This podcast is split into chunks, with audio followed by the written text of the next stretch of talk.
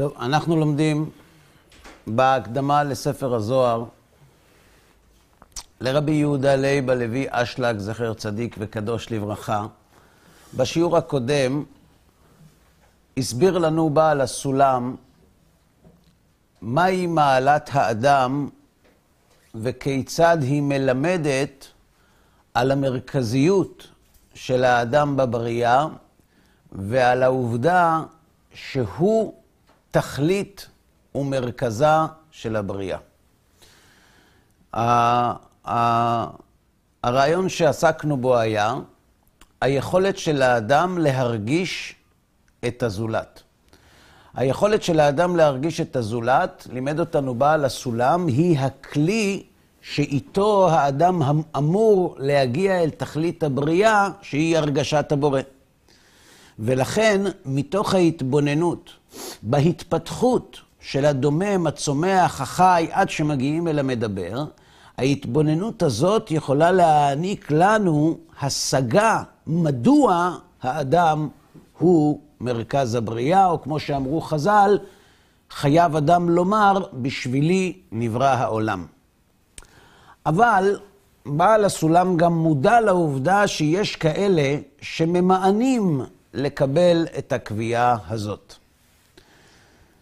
והם טוענים שאומנם הבורא יתברך ויתעלה, הוא יודע והוא צופה, והוא לא משהו, אלא מישהו. אבל למרות זאת, הוא לא משגיח על הבריאה. כלומר, כשאנחנו אומרים שהאדם הוא מרכז הבריאה, אנחנו בעצם קובעים שהבורא משגיח על מעשיו, מתעניין בו, והם מסרבים לקבל את הקביעה הזאת. האם הסירוב הזה, המקור שלו, השורש הפנימי שלו, הוא אמיתי או שקרי? מה גורם לאנשים לטעון שהבורא לא משגיח על הנבראים? על כך משיב בעל הסולם במקום אחר, במאמר השלום. שם, אותו אנחנו גם לומדים, שם הוא עורך חלוקה בין ארבע כיתות של בני אדם שמכחישים את ההשגחה מתוך ההתבוננות שלהם בבריאה. כלומר, כיוון שהם רואים את הסתירה בין ההתנהלות של העולם לבין טובו של הבורא, הם מגיעים למסקנה שלא ייתכן שהבורא הטוב משגיח על הנבראים. כי אם הבורא הטוב משגיח על הנבראים, איך ייתכן שיש כל כך הרבה רע בעולם? וכך הוא כותב. הוא לימד אותנו במאמר הזה, אנחנו עדיין לא הגענו למה שאנחנו עכשיו קוראים, אבל, אבל הוא אמר כך, יש ארבע כיתות שהסתירה בין ההתנהלות של העולם לבין החוכמה שביצירתו, הביאה אותם למסקנה שיש נתק בין הבורא לבין הבריאה. הקבוצה הראשונה זה המאמינים בטבע. דהיינו שישנו כוח שהוא נטול דעת עצמית או הרגשה עצמית, הוא לא מישהו, זה משהו, והוא, הדבר הזה, הכוח הזה, הוא זה שאחראי על ההיווצרות של העולם, וכיוון שהוא לא פועל על פי אמות מידה מוסריות, לכן אין סתירה בין החוכמה האדירה שיש ביצירה של הבריאה לבין ההתנהלות שלה. זו הייתה הכת הראשונה. הכת השנייה היא הכת שטוענת שיש שתי רשויות. כלומר, יש, חלילה, כן, יש אל טוב ואל רע, יש מלחמה ביניהם, בסופו של דבר הטוב ינצח את הרע, וה... הטיעונים הללו, שלנו הם נשמעים מאוד מופרכים, למרות שבעת העתיקה הם היו נפוצים מאוד, השיטה הזאת צמחה גם היא על הסתירה שבין ההתנהלות של העולם לבין היצירה שלו, בין הטוב לבין הרע. השיטה השלישית היא האלילות, דהיינו, ריבוי האלים. לכל כוח בעולם יש אל שהוא אחראי עליו. האלים הללו, האלילים הללו, הם לא משהו שהוא מחוץ לטבע, הם קיימים בתוכו, והם בסך הכל אנשי על. דהיינו, יש להם רגשות, יש להם אישיות, יש להם רצונות, יש להם יצרים, הם נלחמים ביניהם, אבל ההתנהלות שלהם בינם לבין עצמם משפיעה על מה שקורה בעולם שלנו, וזו המיתולוגיה היוונית. אנחנו עכשיו ניגע בנקודה הרביעית. השיטה הדלת, כותב בעל הסולם, עזב פעולתו. אגב, הוא הזכיר את זה כבר בשלב ההתחלה, כאשר הוא אמר שהוא יודע שיש בני אדם שמתחכמים לומר שהקדוש ברוך הוא עזב את פעולתו מחמת האפסיות של בני האדם וכולי. לאחרונה, כן, בבקשה. אף אחד לא מתייחס מכל הארבע, לא מתייחס לזה ש, שיש כל שנייה, יש ניסים. איך העולם מתנהל, מי, אם זה מישהו, אם זה כמה, אז יש בעיות. אם זה לא מישהו כל שנייה מסדר, העולם מתפרק תוך רגע. אתה אומר איך זה מסתדר עם העובדה שאנחנו יודעים... היום, אולי אז. יכול להיות. אתה שואל שאלה טובה, איך ייתכן שאנשים יאמינו באמונות הללו כשאנחנו יודעים שכדי שהעולם יתקיים, עכשיו שאנחנו יושבים ומדברים, צריכים להתבצע כל כך הרבה תיאומים ופעולות מתוחכמות, אז איך אפשר לומר ש... שמה? איך אפשר לומר שזה יכול להתנהל לבד? אה, זה לא מתנהל לבד. איך? זה לא מתנהל לבד, זה או שיש שניים שרבים ביניהם, או שיש טבע. מה זה צבע? אה, מה זה טבע כבר למדנו. זה קצת מורכב לענות ברגע אחד, אבל טבע זה הכוח שהוא זה שמייצר את הבריאה ומקיים אותה. אבל זה לא מישהו, זה כוח, כן. זה מין משהו כזה, משהו. כן. כן. זה זה מצחיק אותך, בסדר. יכול להיות שגם אותי זה אמור להצחיק, אבל צריך לדעת שיש אנשים שמאמינים בזה. בסדר? שיטה ד' עזב פעולתו.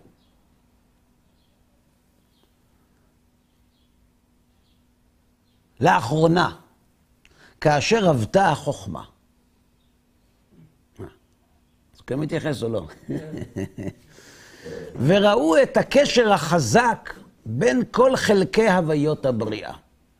כשהתחילו האנשים לחקור את המציאות בצורה יותר רצינית, וגילו את ההרמוניה, את השילוב, את ההזדקקות של כל חלקיק בבריאה לחברו, הכירו את עניין ריבוי אלוהיות לדבר נמנע לגמרי. לא ייתכן שיש ריבוי אלוהיות, כי איפה שיש ריבוי יש מחלוקת. איפה שיש מחלוקת יש מלחמה, ואיפה שיש מלחמה יש חורבן וקורבנות. ואם העולם ממשיך להתנהל כתיקונו למרות מלחמות האלים, אז אחד מהשניים. או שהאלים לא נלחמים ואין ריבוי אלוהיות, או שלא אלו האלים שאחראים על הטבע. כי לא ייתכן ששני מלכים יילחמו, והמדינות שלהם תישארנה שלמות. מישהו מפסיד כשמישהו מנצח, וזה ניכר בשטח. לפי כך שוב נתעוררה שאלת ההפכיות המורגשת בהשגחה. אז אם אין ריבוי אלים, ואם אין שניים ואין הרבה, ואם הטבע כשלעצמו לא יכול להיות אחראי על החוכמה הזאת, כפי שאתה ביקשת לטעון, מתוך זה עשו הנחה חדשה. אשר באמת הממציא והמשגיח על קיום המציאות הוא אחד. זה הדאיזם. והוא חכם ומרגיש. כלומר, הוא מישהו.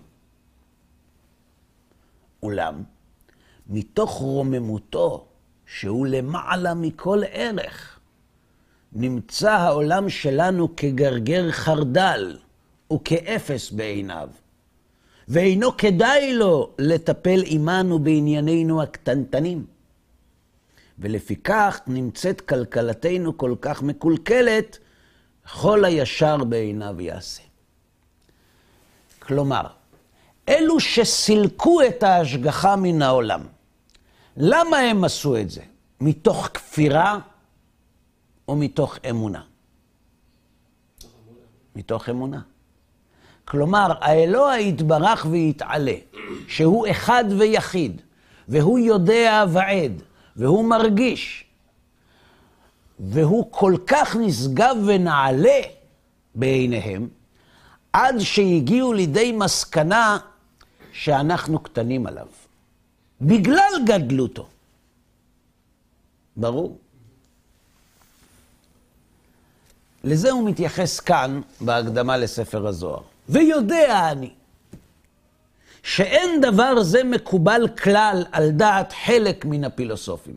למה הוא אומר חלק? כי יש פילוסופים שכפרו במציאות האלוה, ויש פילוסופים שטענו שיש סיבה ראשונה, אבל היא משהו ולא מישהו. ויש גם כאלו שטענו שהסיבה הראשונה היא מישהו ולא רק משהו, אבל למרות זאת, הוא לא משגיח על הנבראים. למה? דבר זה אינו מקובל על דעת חלק מן הפילוסופים, ואינם יכולים להסכים אשר האדם השפל והאפסי בעיניהם יהיה המרכז של כל הבריאה הגדולה והנישאה. אגב, אם הפילוסופים הללו היו רואים את הנביאים, סביר להניח שהם היו חוזרים בהם. צריך מאוד להיזהר, וזה מלמד אותנו עד כמה אנחנו צריכים להיזהר, כאשר אנחנו שופטים כל מציאות, בפרט מציאות רחבה כל כך. ממה צריך להיזהר? אתה מסיק מסקנות על סמך ההתבוננות שלך בבני אדם. זה יפה. איזה בני אדם?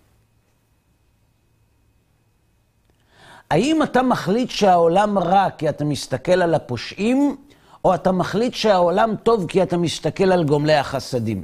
על מה אתה בוחר להסתכל כשאתה קובע את העמדה שלך? אדם מחליט, אתה שואל אותו, תגיד, מה עם חתונה?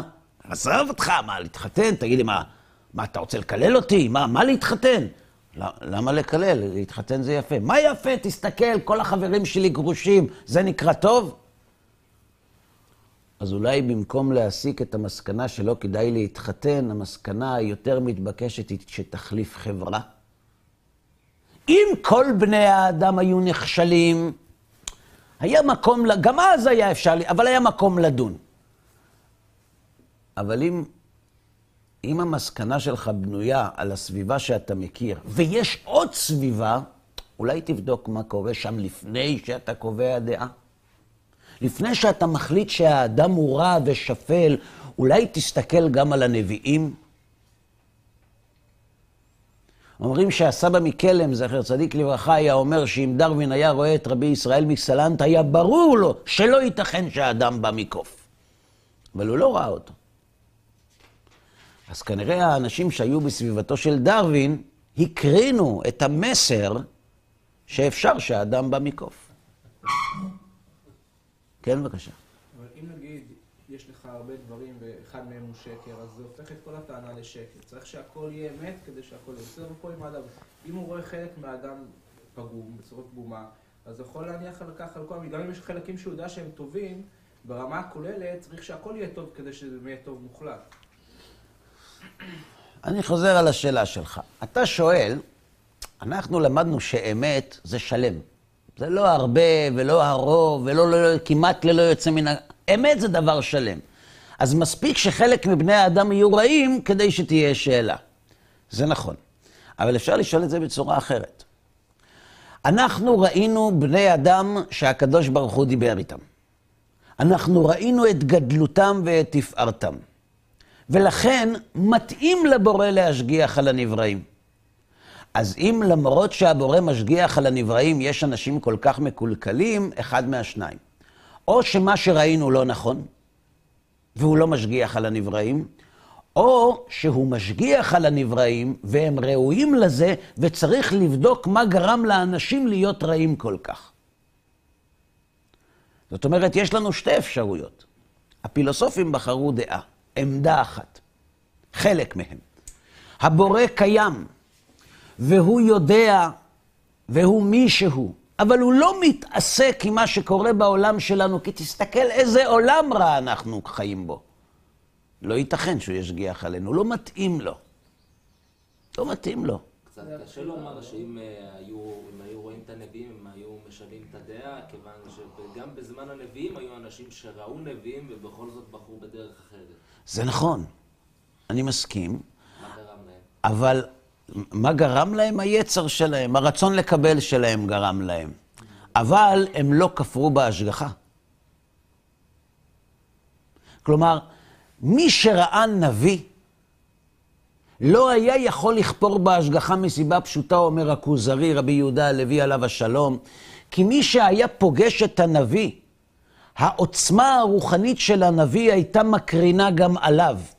הוא אומר את זה לגבי הישארות הנפש. הוא אומר, מי שפגש נביא, היה ברור לו שיש הישארות הנפש.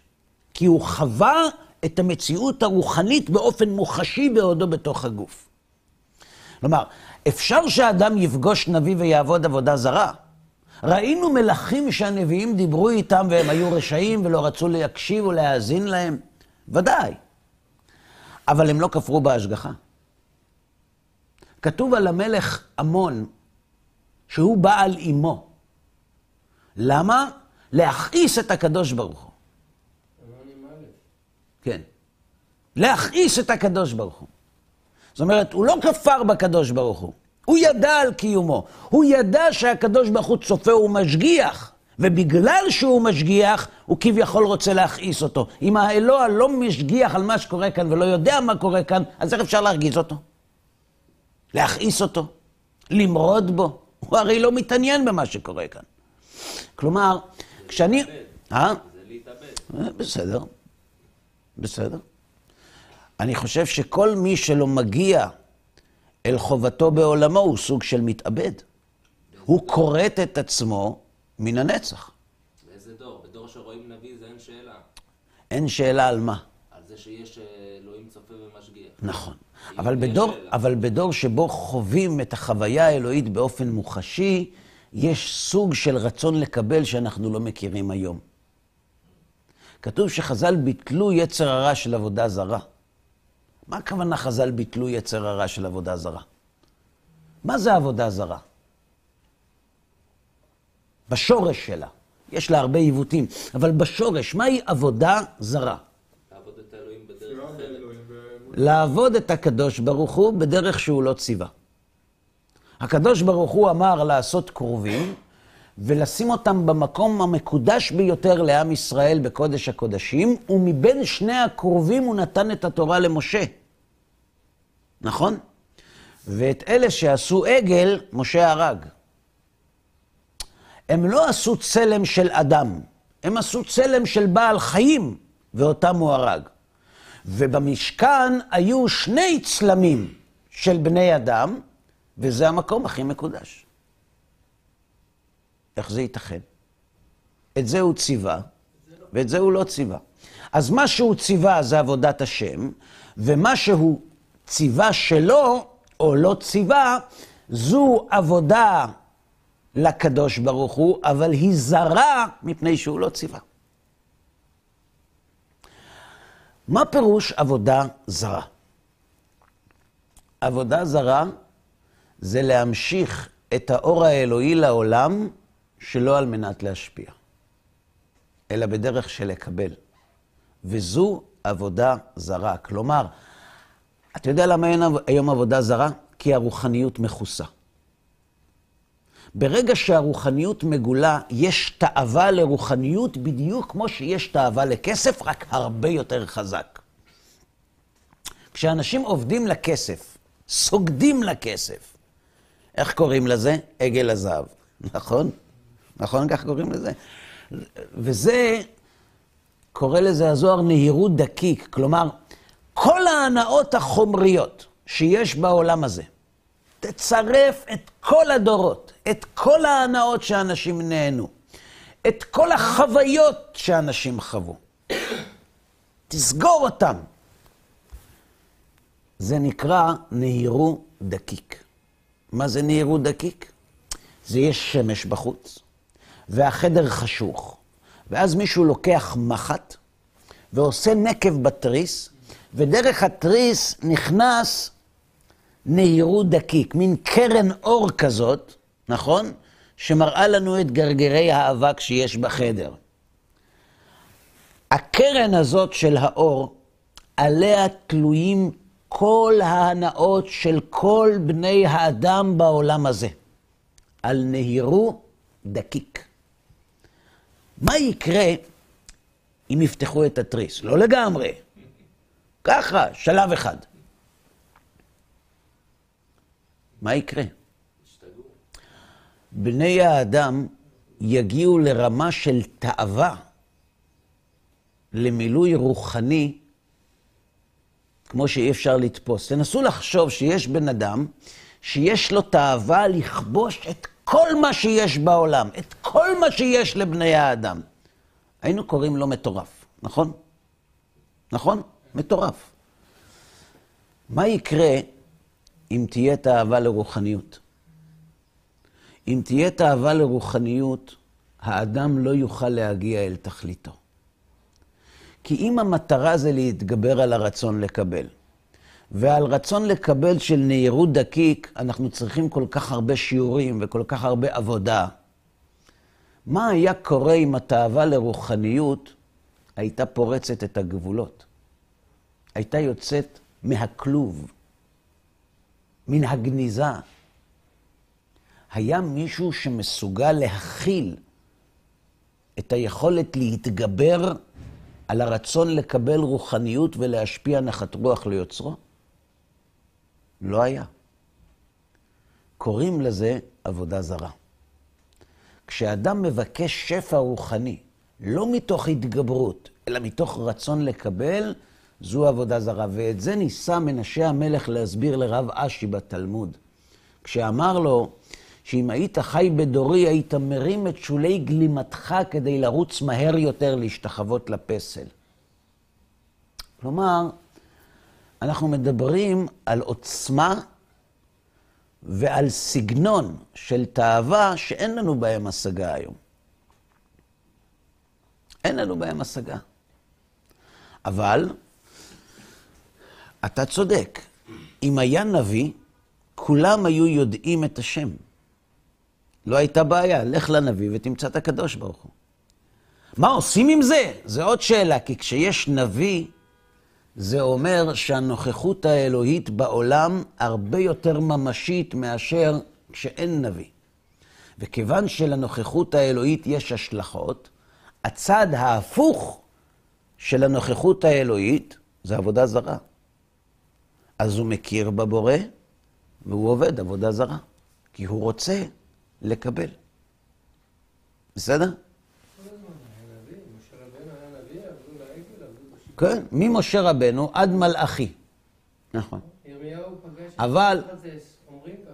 אומרים. בן 18, אם אומרים. זה כזה חזק, אז איך הנביאים הצליחו להיות ככה אומרים. נביאים? אה? אם זה כזה חזק, איך הנביאים בכלל הצליחו להיות נביאים? אז עכשיו אתה מבין, אז עכשיו אתה מבין שאם היו הפילוסופים פוגשים את הנביאים, הם היו חוזרים בהם?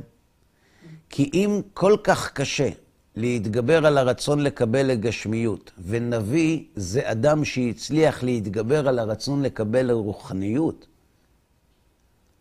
אז ברור שזה סוג של אנשים אחר לגמרי ממה שאנחנו מכירים.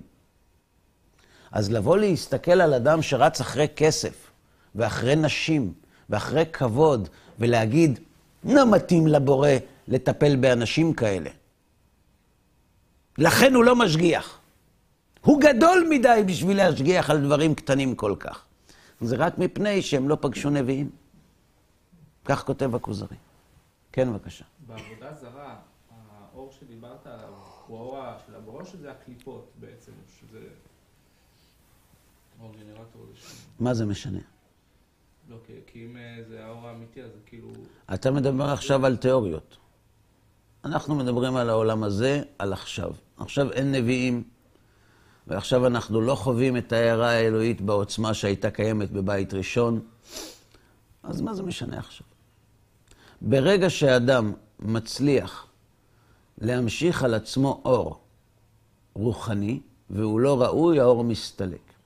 כלומר, זה רק מעצים את העוצמה האדירה של האור. כשאנשים עבדו עבודה זרה, הם המשיכו את האור האלוהי לתוכם, אבל כיוון שזה היה על מנת לקבל, הכלי לא יכול להכיל אותו, ואז מיד הוא מסתלק. כלומר, הייתה להם תאווה כל כך גדולה, שלמרות שהם ידעו שהאור לא יישאר, רק כדי שייכנס ויצא היה שווה להם לעבוד עבודה זרה. בסדר? כן, בבקשה. היום מבחינה מדעית, אומרים שתא אחד, יותר, תא אחד בגוף, יותר מסובך מלנהל את כל ניו יורק ב-20 מיליון אה, תושבים. נכון. צריך רק להעביר את, את הידע הזה כן, לעולם. זה העולם יודע. אז זהו, שלא יודע. אז בואו נבדוק, אז בואו נבדוק. יודע אני שאין דבר זה מקובל כלל על דעת חלק מן הפילוסופים, ואינם יכולים להסכים אשר האדם השפל והאפסי בעיניהם יהיה מרכז של כל הבריאה הגדולה והנישאה. הם מסכימים שמי שברא את העולם זה הבורא, כי אי אפשר שתא חי מתוחכם כל כך ייווצר מעצמו. הם מסכימים. מכאן ועד השגחה פרטית, המרחק גדול. אתה מדבר על ההשגחה הכללית, על החוקים, על הכללים, כל בן אדם כפוף לחוקי הטבע. וחוקי הטבע הם ההשגחה הכללית של הבורא על העולם שלנו, אבל מכאן ועד השגחה פרטית המרחק הוא גדול. גם אריסטו, לדעת הפילוסופים המוסלמים האריסטוטלים, גם הם הסכימו שהבורא מנהל את העולם, אבל הוא לא משגיח מתחת גלגל הירח. מדוע?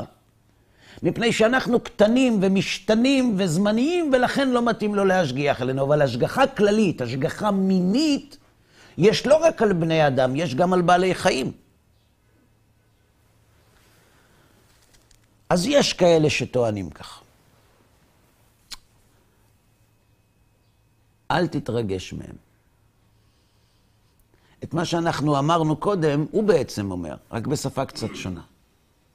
הם דומים, אותם פילוסופים, שההתבוננות שלהם על העולם גרמה להם להגיע למסקנה שלא מתאים לקדוש ברוך הוא להשגיח עלינו, הם דומים כאותה תולעת שנולדה בתוך הצנון. והיא יושבת שם וחושבת. מה היא מכירה בחיים שלה? צנונים וצנוניות. ומה יש בתוך הצנונים והצנוניות? מרירות וחריפות. אבל היא אומרת, מה לעשות? זה החיים. שמעתם פעם את הפתגם הזה של התולעים? אבל הם דומים כאותה תולעת שנולדה בתוך הצנון, ויושבת שם וחושבת שכל עולמו של הקדוש ברוך הוא כל כך מר, וכל כך חשוך, וכל כך קטן, כמידת הצנון שהיא נולדה בו.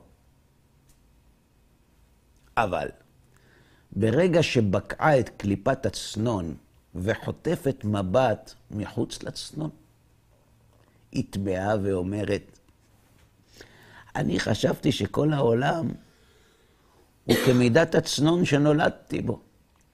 ועתה אני רואה לפניי עולם גדול, נאור, אדיר ויפה להפליא.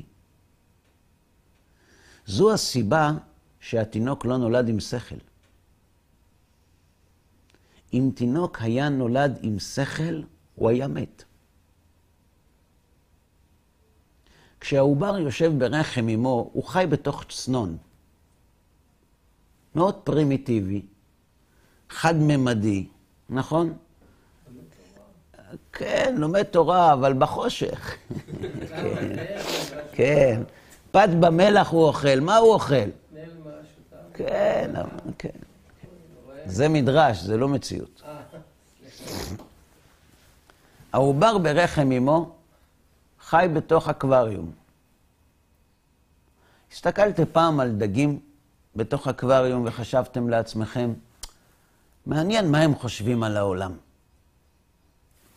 העולם שלו זה בין המטר הזה למטר הזה, וזה החיים שלו. מעניין. החיים שלו מעניינים. מה הוא עושה? הוא כל הזמן הולך וחוזר והולך וחוזר, הדג. מה יש לו בחיים? אומרים שיש להם זיכרון של כמה שניות. אה? אומרים שיש לו זיכרון של כמה שניות, כשהוא מגיע לקצה השני הוא שוכח שהוא היה שם. בסדר גמור. ועדיין בתוך הזיכרון שלו הוא חי חיים. מה יש לו בחיים? איזה מין חיים אלה? היית רוצה להתחלף איתו? חס ושלום. אני אחליף עם דג? מה יש לו לדג? כלום. זה בעצם מה שעובר עלינו. העובר ברחם אמו הוא סוג של דג. הוא מקבל את החמצן ואת המזון שלו דרך הפילטרים של אמא שלו. וזה העולם שלו. עכשיו, תארו לעצמכם שהיינו יכולים לתקשר עם עובר. היינו אומרים לו, נו, איך החיים? אז הוא אומר, בסדר. דווקא היום הייתה איזו רעידה קצת, אבל uh, הכל סביר, הכל תקין, הכל יציב, שימשיך ככה, יכול להיות יותר גרוע. תגיד, אתה מרוצה מהחיים? אז הוא אומר לך, תשמע, מה זה מרוצה? מרוצה זה שאלה יחסית. זה מה יש. ואז הוא נולד. אם הוא היה נולד בהכרה, הוא היה רואה את העולם, הוא היה מת. מאיפה אני יודע את זה? זה כתוב במפורש. לכן אנשים מתים. אנשים חושבים שכשמתים, הקדוש ברוך הוא לוקח להם את הנשמה. הקדוש ברוך הוא לא לוקח כלום. תוסף רוחם יגבעון, ואל עפרם ישובון. אתם יודעים מה זה מוות? המוות מתרחש כשהאדם מגלה את העולם האמיתי, ואז פורחת נשמתו. תוסף רוחם. חושפים אותו לאור הגדול, למציאות האמיתית, ואז הוא נפלט מתוך הגוף שלו. מרוב תדהמה. אנחנו סוג של תולעים בצנון. אנחנו חיים בתוך אקווריום.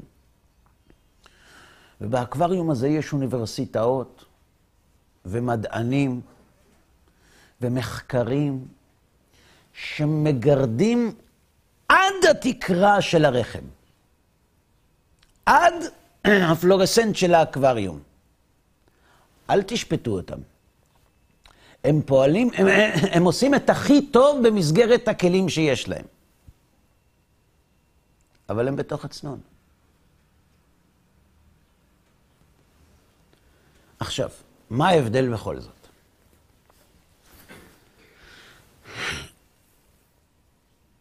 אם נחזור לעובר ברחם אמו, אם היינו מצליחים לתקשר איתו, זה אומר שהיה לו מגע גם עם עולם החיצון. ואז היינו אומרים לו, תקשיב, זה נכון. על פי הנתונים שיש בידיך, אתה לא יכול להגיע למסקנות יותר מלומדות, אבל תקשיב, יש עולם. יש שם, אה, למשל, עצים. זאת אומרת, מה זה עץ? זאת אומרת, עץ, אומרים לו, עץ זה מין חומר כזה שאתה לא מכיר, ששמים גרעין באדמה, ולאט לאט הוא מתפתח, והוא מוציא עלים. אז הוא שואל, מה זה עלים? אז אומרים לו, זה גם חומר שאתה לא מכיר. ואז הוא מוציא פרחים, אז הוא שואל, מה זה פרחים? אומרים לו, גם זה החומר שאתה לא מכיר. ואז אומרים לו, ואז יוצאים פירות. מה זה פירות?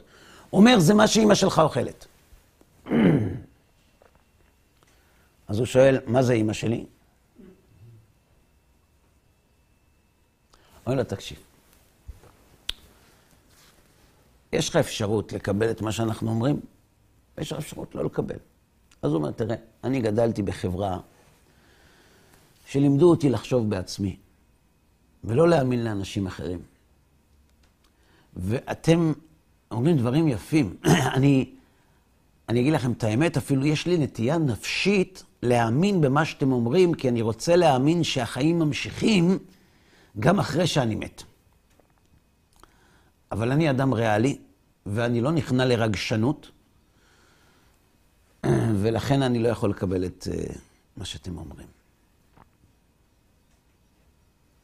תולעת, שיושבת בתוך הצנון, ועדיין לא ראתה את העולם מבחוץ.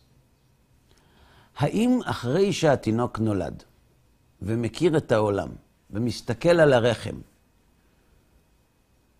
יש לו געגועים לשם? לצורת החיים הזאת? לא.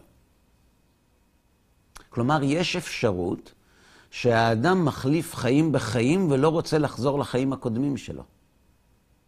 ומסתכל על הצורת חיים שבה הוא היה חי ועל התובנות שאותם הוא הסיק באותם חיים, והוא פשוט מתבייש בזה. הוא רוצה למחוק אותם. המסקנות שהסקתי כשהייתי ברחם, תעשו טובה, זה, זה לא אני, זה לא אני. הייתי מוגבל אז, שימו את זה בצד.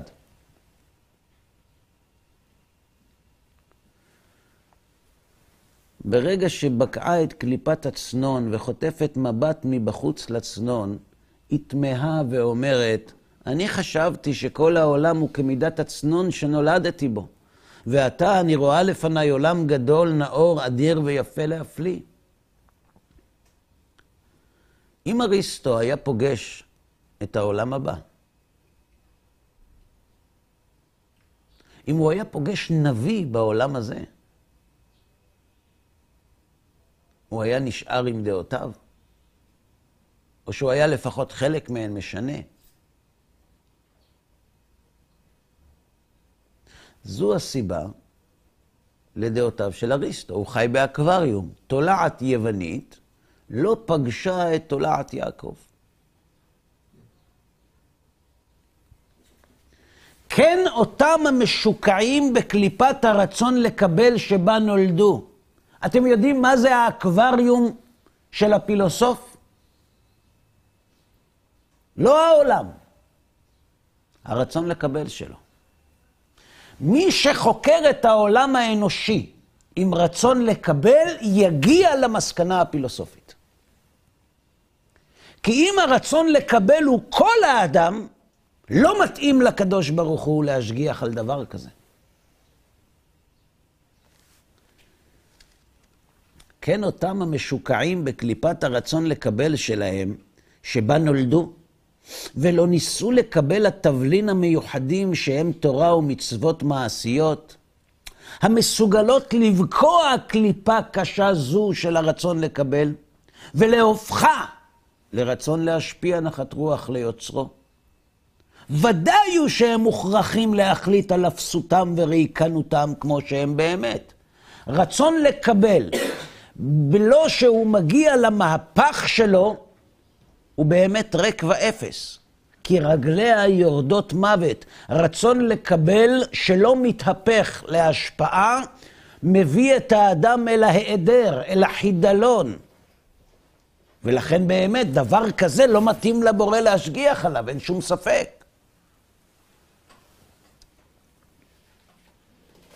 ולא יוכלו להעלות על הדעת שכל המציאות הגדולה הזאת לא נבראה אלא בשבילם. כלומר, המסקנה שזה לא הגיוני שהאדם הוא מרכז הבריאה, היא מסקנה שמלווה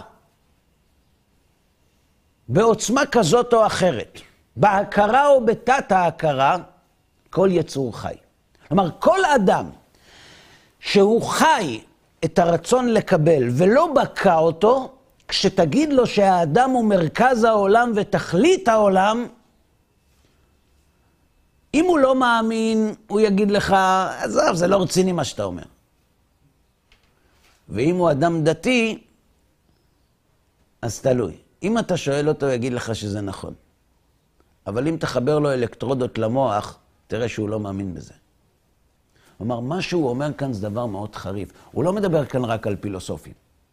הוא מדבר כאן על כל האנשים שלא הצליחו לבקוע את האקווריום של הרצון לקבל. כשאדם מקיים תורה ומצוות על מנת לקבל,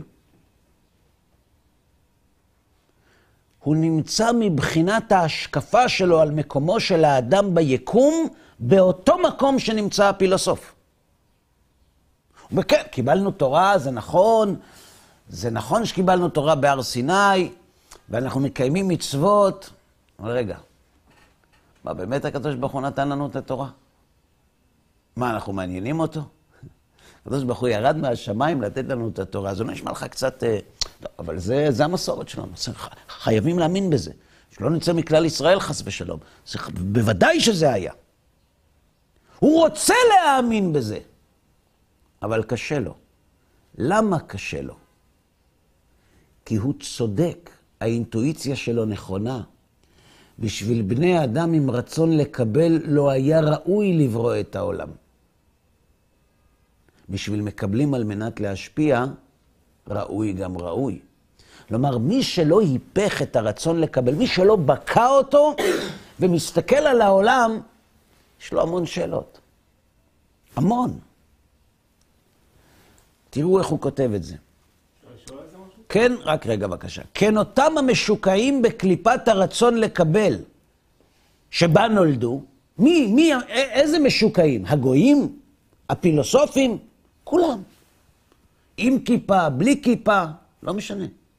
מי שמשוקע בקליפת הרצון לקבל שלו, ומסתכל על העולם במשקפיים של רצון לקבל, יגיע למסקנה שלא מתאים לבורא להשגיח על הנבראים. ולא ניסו לקבל התבלין המיוחדים שהם תורה ומצוות מעשיות, המסוגלות לבקוע קליפה קשה זו, ולהופכה לרצון להשפיע נחת רוח ליוצרו. ודאי הוא שהם מוכרחים להחליט על אפסותם וריקנותם, כמו שהם באמת. ולא יוכלו להעלות על הדעת שכל המציאות הגדולה הזאת לא נבראה אלא בשבילם. אכן, אם היו עוסקים בתורה ובמצוות, להשפיע נחת רוח ליוצרם,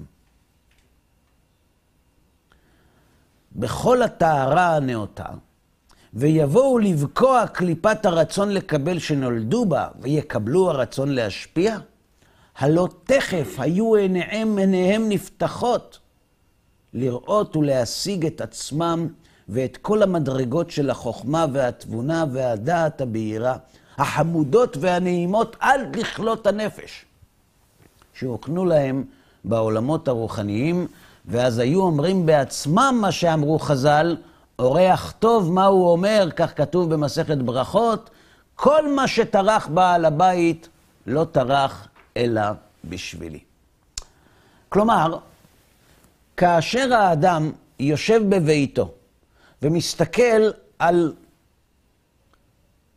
על מגבר מוזיקה, ושואל את עצמו, בשביל מה הדבר הזה נוצר? והוא משתמש בו כמשקולת לתפוס את המכתבים שלא יעופו ברוח, ושואל את עצמו, היה אפשר לעשות את זה הרבה יותר פשוט. משקולת קטנה, ולמה לעשות את זה בצורה כזאת? ואז מישהו אומר לו, תקשיב, תחבר את החוט בחשמל. ועכשיו, תשב. בבקשה. הוא ימות. אתם יודעים מתי הוא ימות? אם ישימו לו את המוזיקה השנייה לפני שהוא עוזב את הבית. הוא חמישים שנה עם המשקולת הזאת, לא ידע בשביל מה היא קיימת. מי שחי ברצון לקבל, ברור שיסתכל על העולם בצורה כזאת. אבל מי שהצליח לבקוע אותה בעזרת תורה ומצוות, והיפך את הרצון לקבל לרצון להשפיע, והשיג אור, המשיך אור אלוהי, אמיתי, אורח טוב, מה הוא אומר? כל מה שטרח בעל הבית לא טרח אלא בשבילי. אז מה תשאלו? אז אם כולם מסתכלים, מה, מה? אני אומר שזה מין סוג של אה, פרדוקס, כי כן. אדם, נגיד, יהיה לו קשה לקבל את מעמד הר סיני, כן. עד שהוא לא עוזב את הרצון לקבל. הבעיה שבשביל לקבל את מעמד הר סיני הוא צריך להשפיע, ואז לראות. אבל הבעיה אז, שהוא לא יכול אז את זה ביקשתי להסביר. השאלה היא כזאת, אם כדי להבין את המציאות באמת צריך להגיע להשפעה, ואם כשאדם נמצא ברצון לקבל, הוא מבין שלא מתאים לקדוש ברוך הוא להשגיח על הנבראים, ואם כדי להגיע להשפעה צריך לעבור בשלא לשמה, שזה קבלה, יש פה מין מעגל קסמים שאי אפשר לצאת ממנו. לכן ניתנה תורה. נתינת התורה זה לא עניין של אמונה, זו עובדה. זו עובדה, היה מעמד הר סיני או לא היה. איך אמר טולסטוי? הוא הראשון אשר בישר את דבר השם לעולם. הוא אשר זמן רב כל כך שמר על הנבואה ומסרה לאנושות כולה. היה או לא היה? אז עכשיו בוא נשאיר את לא היה. היה נניח שהיה מעמד הר סיני. נניח שאנחנו נמצאים עכשיו בערבות מואב על ירדן ירחו, ערב הכניסה לארץ עם יהושע לאחר מות משה. ואנחנו עם רצון לקבל, כדרך בעלי בתים חשובים. ואנחנו מסתכלים ואומרים, לא מתאים לקדוש ברוך הוא להשגיח על בני אדם. ואז אבא אומר, תקשיב, אבל השם נתן תורה. קיבלנו ממנו תורה. הידיעה על קבלת התורה היא ידיעה שכלית. היא לא משפיעה על החוויה. בחוויה של האדם, למרות נתינת התורה, קשה לו להבין איך הבורא האינסופי מתעסק עם הנבראים. למה? כי הוא עובד את השם עם רצון לקבל. דרך ההתבוננות, הלימוד יכולה להכניס אל מוחו של האדם את הידיעה שהוא כן משגיח, אבל הידיעה היא לא החוויה. את החוויה משיגים רק כשמגיעים להשפעה. ידיעה אפשר לקנות בכל מצב שאתה נמצא. אם נוכיח לאיש מדע שהיה ממ"ד הר סיני, האם הוא יסכים שהבורא משגיח? כן? עכשיו, אפשר להוכיח, אי אפשר להוכיח, לא נכנס לזה. אבל אם, אם אריסטו היה עומד במעמד הר סיני, הוא היה מבין שהבורא משגיח? הוא היה מבין. אבל הוא לא היה מבין למה. זה לא מסתדר לי. זה לא מתאים. איך זה קורה? כלומר, החוויה של ההשפעה נותנת לאדם להכניס לתוכו את הרגשת ההשגחה ולא רק את הידיעה עצמה. הפילוסופים גם לא קיבלו מסורת. איך כותב אה, הכוזרי? אל הפילוסופים, אין, אל הפילוסופים אין לבוא בטענות, כי הם יוונים. נו, אז מה אם הם יוונים? אז הם לא קיבלו תורה. ואם הם לא קיבלו תורה, גם את הידיעה עצמה היבשה אין להם. אז מי שאין לו לא ידיעה ולא חוויה ויש לו רצון לקבל, אתה רוצה שהוא יגיע למסקנה שהקדוש ברוך הוא משגיח? אבל אם הם היו בוקעים את הקליפה, הם היו מגיעים להבנה שלא רק שהאדם הוא יצור חשוב והכי חשוב, אלא שבשבילו נברא העולם. השאלה הנוספת שעדיין בעל הסולם לא עסק בה, זה החלק השני של השאלה הראשונה. השאלה התחלקה לשני חלקים. חלק ראשון, איך אפשר שהאדם שהוא סערה בערך המציאות כולה, הוא נזר הבריאה? וגם אם תגיד שכן, בשביל מה הוא צריך את כל העולמות הרוחניים שהוא בכלל לא מכיר? אז על החלק הראשון הוא ענה, על החלק השני הוא עדיין לא ענה. עד כאן להיום.